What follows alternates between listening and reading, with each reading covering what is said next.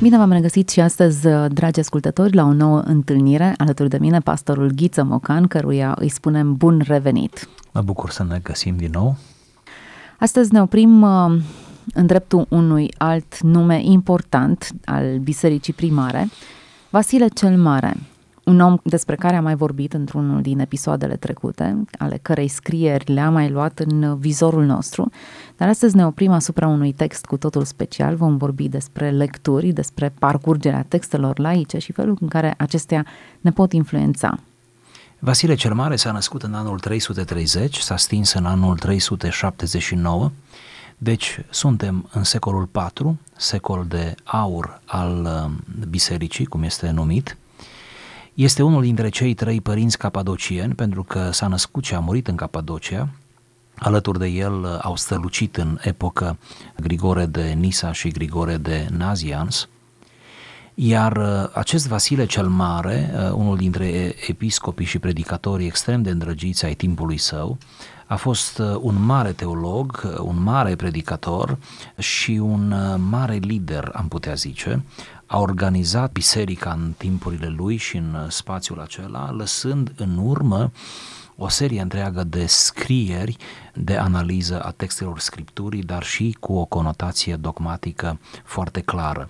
Ce putem spune pe scurt este că Vasile cel Mare a fost o personalitate care și-a marcat generația, și care rămâne peste timp ca o lumină, să spunem așa, peste viacuri și gândirea lui ne este de mare folos uh, acum chiar și nouă în secolul 21. Și ca să mă apropiu de pasajul uh, propriu-zis pe care îl voi lectura de îndată, aș vrea să vă spun, să vă pregătesc și să observați cum și în secolul 4 erau cam aceleași provocări ca și în secolul 21, Adică și atunci tinerii, tinerii cu știință de carte, își puneau întrebări etice în legătură cu lectura unor cărți laice. În ce măsură creștinul, odată ce a gustat din revelația scripturilor, mai are dreptul să se întoarcă sau să lectureze în paralel, de fapt, cărți laice, seculare și în ce măsură gestul acesta este legitim și cum ar trebui el să fie înțeles și uh, practicat de către tinerii creștini și nu numai. Oricum, Vasile cel Mare, foarte atent la provocările timpului, oferă într-una din omiliile sale următoarea explicație, care ne-a parvenit și nouă pe cale scrisă. Să o ascultăm. După cum celelalte ființe se bucură numai de mirosul sau de frumusețea florilor, iar albinele pot lua din ele și mierea, tot așa și aici.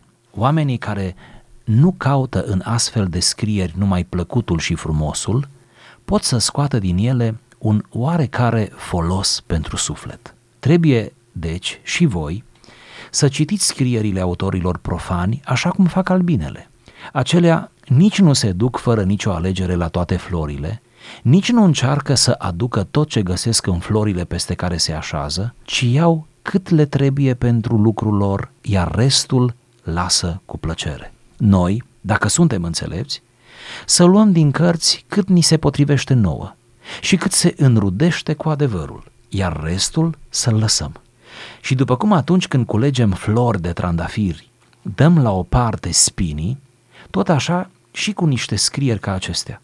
Să culegem atât cât ne este de folos și să ne ferim de ceea ce este vătămător. Așadar, chiar de la început se cuvine să cercetăm pe fiecare dintre învățături și să le adaptăm scopului urmărit.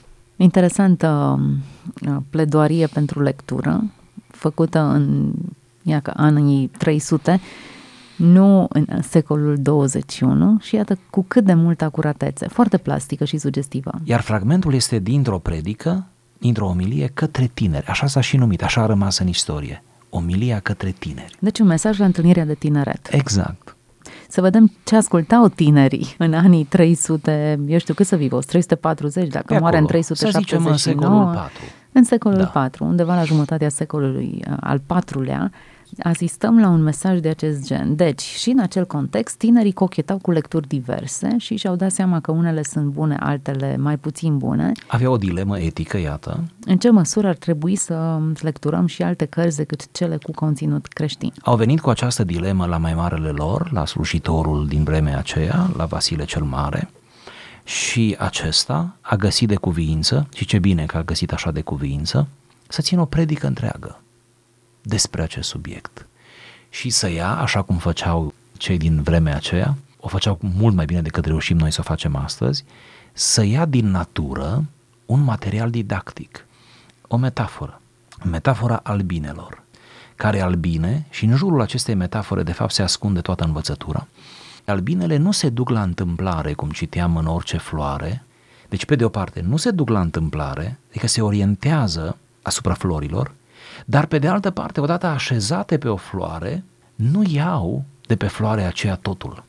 Deci, pe de o parte avem o oarecare precauție, o alegere, o inteligență, pe de altă parte avem și înțelepciunea de la urmă, adică albinele nu iau totul de acolo, ci iau numai ce au nevoie, ce li se cuvine. Și astfel mierea de la urmă, mierea ce rezultă din lucrul lor albinelor, rezultă de pe diferite flori și n-ai zice, vrea să sugereze Vasile cel Mare, n-ai zice că de pe flori atât de diferite, de pe care s-a luat polenul, mai mult sau mai puțin, nu?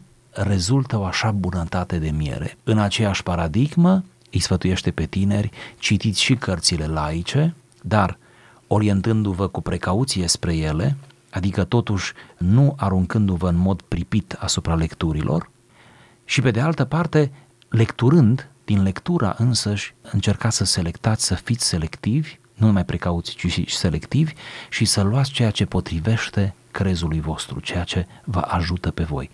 Ajutați-vă cu aceste lecturi, nu vă încurcați, creșteți-vă credința, găsiți argumente pentru credință, nu scădeți în credință sau nu dați înapoi, ci din potriva ajutați-vă să mergeți înainte. Acum, același principiu poate fi aplicat și pentru cărțile creștine. La fel de selectiv, cred că ar trebui să fim, Sigur. inclusiv pe lecturile care se numesc creștine. Nu tot ce își pune eticheta creștin este neapărat potrivit cu adevărul și ar trebui să fim la fel de selectivi precum albinele.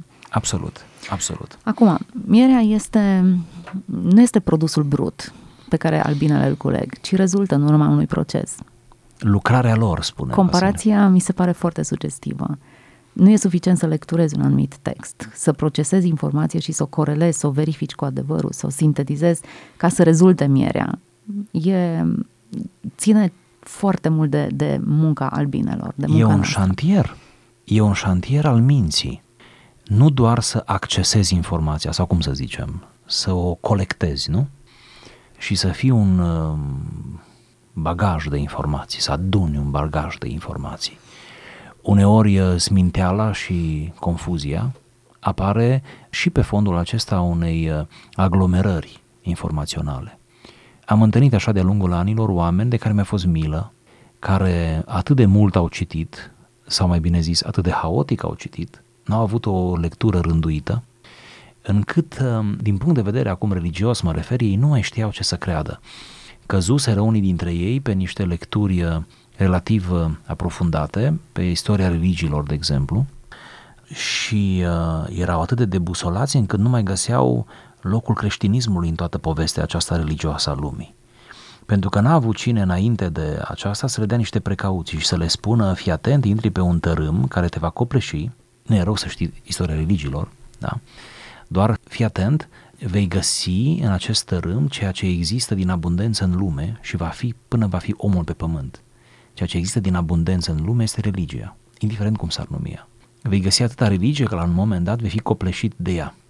Îți va fi greu după aceea să faci uh, diferența sau să armonizezi, să pui la locul ei, într-o poziție privilegiată, unică, inedită, revelația creștină. Dar dacă faci lectura atent și cu înțelepciune, te va ajuta tocmai să crezi mai mult, mai bine, să fii mai articulat, să-ți aperi mai bine credința. Am dat doar, doar un exemplu. La fel este cu filozofia, la fel este cu uh, ezoterismul, la fel este cu cărțile creștine, cum bine spuneați, unele cărți creștine nu sunt neapărat, sau nu toate cărțile creștine sunt neapărat ziditoare, folositoare sufletului. Unele sunt destabilizatoare, unele sunt uh, superficiale, unele sunt puierile, unele sunt smintitoare, ca să zic așa. E frumos termenul. Eufemistic. Noi, dacă suntem înțelepți, spune Vasile cel Mare, să luăm din cărți cât ni se potrivește, atât nouă și cât se înrudește cu adevărul. Foarte interesant că există un anumit tip de informație care ni se potrivește, adică o anumită nevoie din domeniul acesta pe care ar trebui să o acoperim.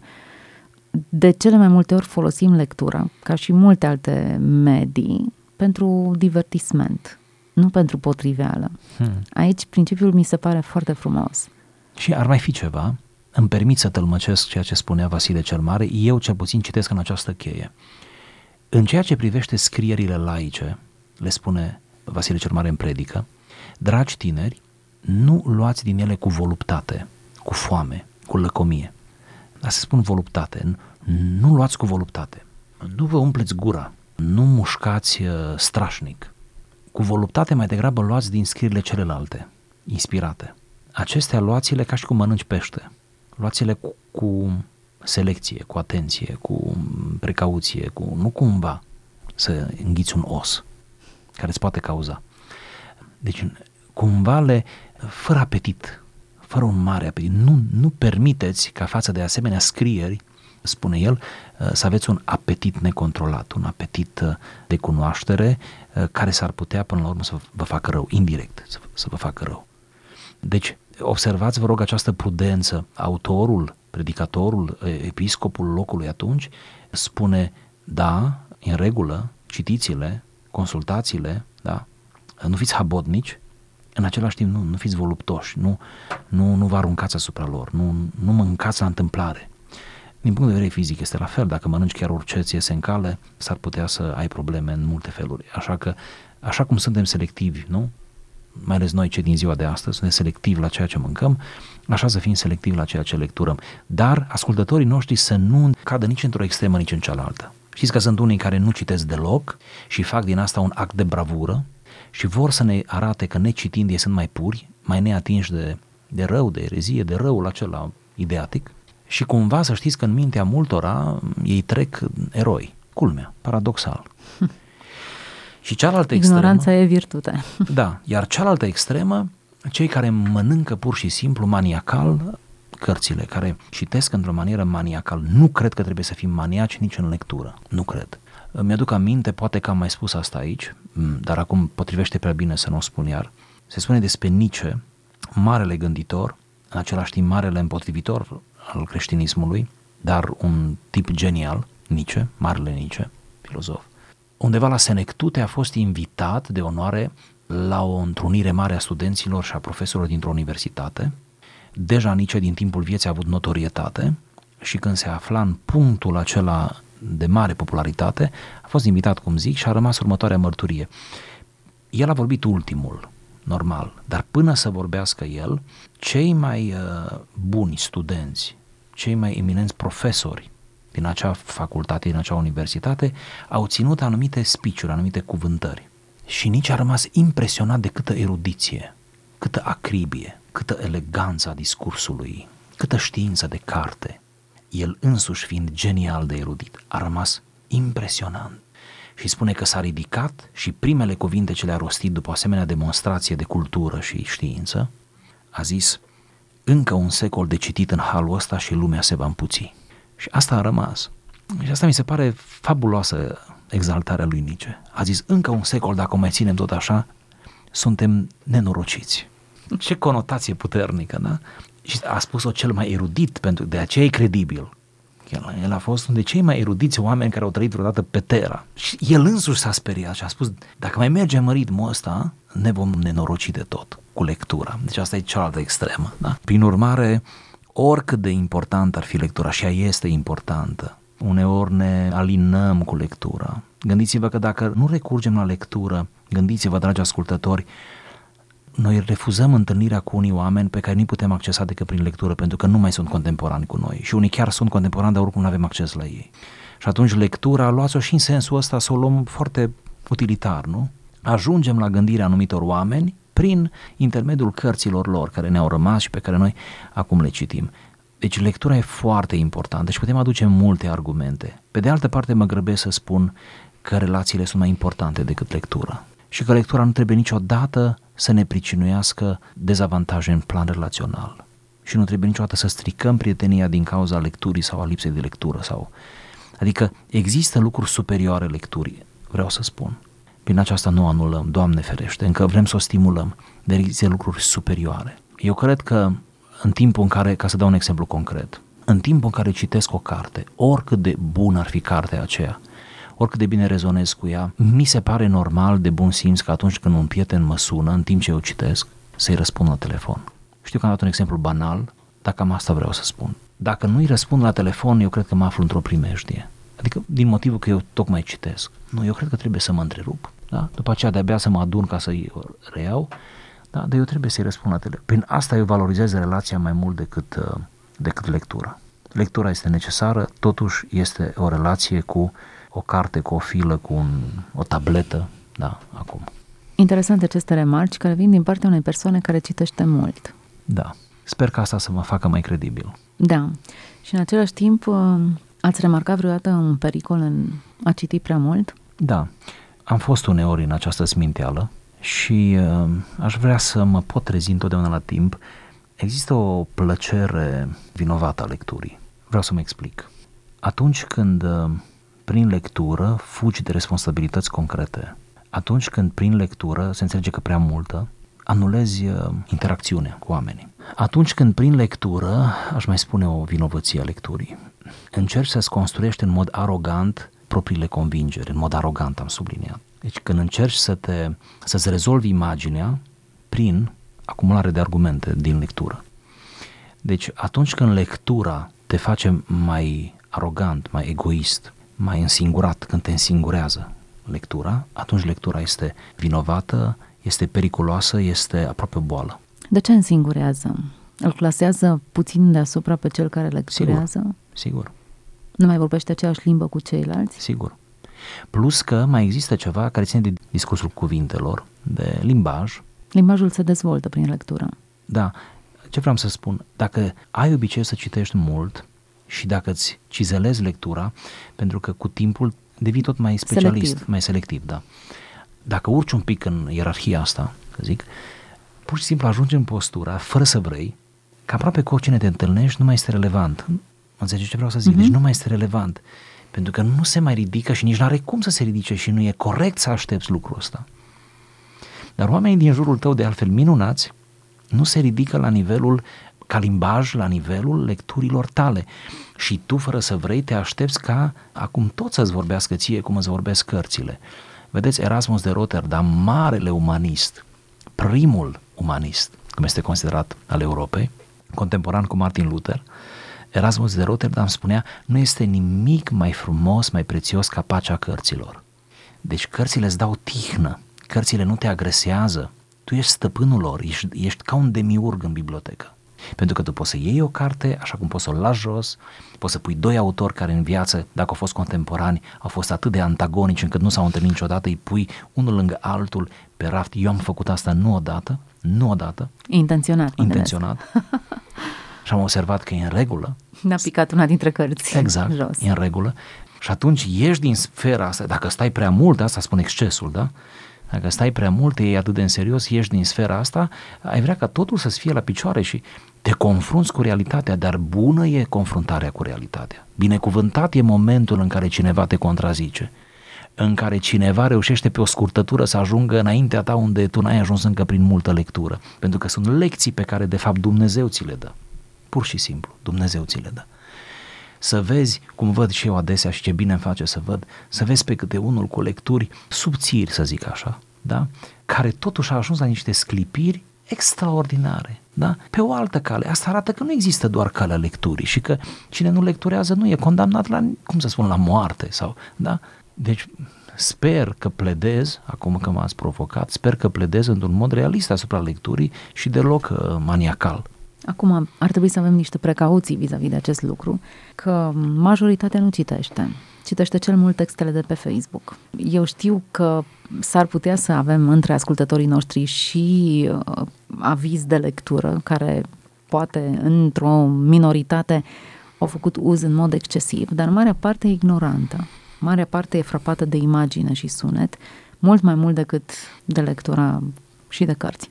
Cred că ceea ce spuneți este irreversibil. Eu, în ce mă privește, mă împac încet încet cu ideea. Vezi zice, hm, ați abdicat. Da, poate că am abdicat. Încet, încet mă împac cu ideea, deși evident că prin ceea ce sunt, prin ceea ce fac, prin ceea ce spun, pledez pentru lectură, dar mă împac într-un fel cu ideea și mă gândesc tot mai serios că șansa cărților vor fi audiobucurile, cum să o numim, carte auzită, ascultată, da. Biblia auzită, Biblia ascultată, că textele trebuie să treacă pe un alt format și ele trec, fără îndoială. În timpul în care noi vorbim, ele trec pe un alt format. Cred că accesul la lectură se va face pe cale auditivă și vizuală. Cred că aici ecranizările, filmul, nu? imaginea în mișcare, joacă un rol capital, iar statisticile ne arată asta în mod izbitor. Cred că ar trebui să mutăm mesajul de pe mesajul scris, la care tot mai puțin apelează, cum bine ați spus, da? pe un alt tip, pe o altă paradigmă. Dacă mă întrebați uh, cât de mult gust eu toate, toate acestea, sigur că vă răspund foarte frust, că nu, nu le gust aproape deloc, că rămân un, un împătimit al paginii tipărite, dar uh, experiența mea, vedeți, devine din ce în ce mai, mai puțin întâlnită, nu? A celor care citesc, da? care citesc pagini, care preferă pagina, pagina tipărită. Dar eu zic să nu pierdem totul. Hai să nu pierdem totul. Dacă pierdem lectura în bună măsură, să punem în mintea oamenilor, în variantă măcar audio, aceleași texte, aceleași cărți. Ideea e în felul următor. Audiobucurile sunt alternative la lectura unui text. Ecranizarea unei cărți, de asemenea, e o alternativă. Decât Însă, deloc. Decât deloc. Ele transmit informație. Însă, anumite zone ale creierului se activează atunci când lecturezi, altele se activează atunci când vizualizezi uh, da. o ecranizare, auzi un material. E o întreagă discuție se, despre emisfera stângă ne, și emisfera exact, dreaptă. Ne dezvoltăm diferit, limbajul se dezvoltă, procesarea informației se dezvoltă, aprofundarea ei, asimilarea ei, interiorizarea ei e diferită. Nu putem întoarce lumea. Oricât ne-am propune și am spune, hai să ne întoarcem la citit, la scris, la lectură. Asta încercam să spun și eu, nu putem Nu putem schimba. să ne întoarcem, e o realitate cu care noi trebuie să învățăm să trăim, dar trebuie să recunoaștem minusurile, fără să incriminăm pe cei care preferă celelalte suporturi și să ne dăm seama că aceasta este și generația care vine și care va prefera întotdeauna filmele cu efecte speciale și realizate în condiții bune și cu imagine și cu muzică și cu toate elementele care țin de recuzita unui film bun vor concura cu lectura unei cărți. Nu ar trebui să ne înspăimânte atât de mult, dar, repet, cea mai mare pagubă e la modul în care e procesată informația de către creierul nostru, de felul în care noi o asimilăm și reușim după aia să o reproducem. Vom fi tot mai slabi în comunicare pentru că nu le vom activa acele funcții care țin de exprimarea coerentă și logică. Vom fi mai superficiale în abordarea unor adevăruri. Vom trăi într-o altă lume. Prețul pe care îl plătim cu această nouă dezvoltare a lecturii, această dezvoltare audio sau cum să o numim, și vizuală, este că nu vom mai avea o gândire narrativă. Mm-hmm, exact. Pur și simplu, narațiunea s-a spart. Narațiunea s-a spart. Numai gândul pentru un adolescent de azi, nu generalizez, dar pentru majoritatea, nu spun că toți, dar numai gândul să citească Tolstoi, Război și pace, să citească Dostoevski, marile lui romane, să citească Balzac, până, până și Jules Verne. Și cred că am dat deja câteva repere, da. da. niște repere. Numai gândul, atâtea sute de pagini, este năucitor, este greu de suportat. Gândul. O, da, eu îmi permit să cred încă că și un adolescent speriat de acest gând pe care tocmai vi l-am spus, dacă totuși s-ar lăsa fermecat, dacă s-ar, s-ar lua la întrecere cu el însuși și ar deschide aceste cărți, una dintre aceste cărți și ar începe să citească eu cred că ar fi deja răsplătit prin însăși lectură. Pentru că lectura unei cărți și a unei, unui roman în cazul acesta, beletristică, nu, special, îți dă răgază, îți dă timp și te lasă pe tine să-ți faci filmul tău. Poate asta va însemna ceva că am spus lucrul ăsta. Te lasă să-ți faci filmul tău, dar nu e așa. Îți imaginezi tu, într-o manieră unică, e chiar filmul tău. Tocmai de aceea trăim decepția dacă am lecturat o carte, să o vedem ecranizată, da. întotdeauna suntem dezamăgiți. De Oricât de bine ori. ar fi da. ecranizată, nu reușește să reproducă ceea ce ne-am imaginat.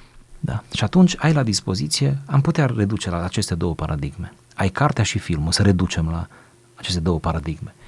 Filmul înseamnă minimum Bun, decât nimic e bun și minimum, da?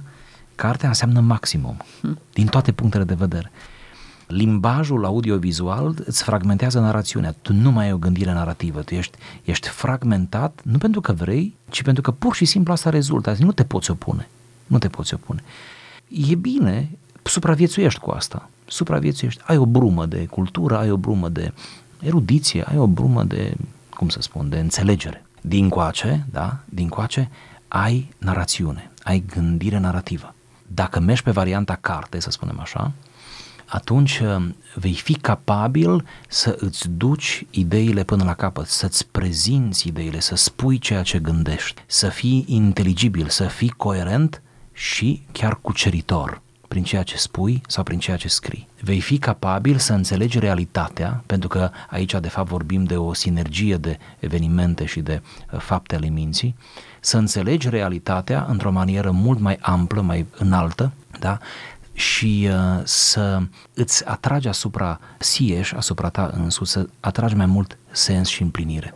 Sper că nu spun vorbe mari, totuși pledând în definitiv pentru lectură și chemându-i pe ascultătorii noștri să-și facă timp de lectură, măcar, măcar cât să zic, 30 de minute pe zi sau cum să spun, măcar 15 minute, măcar, măcar 10 pagini pe zi sau 10 foi, 10 file, 20 de pagini pe zi. Am citit undeva asta, că, că dacă am citit 10 file pe zi, nu știu ce am, ar fi ceva minunat. Ar fi mai, ceva, da. Nu mai știu ce.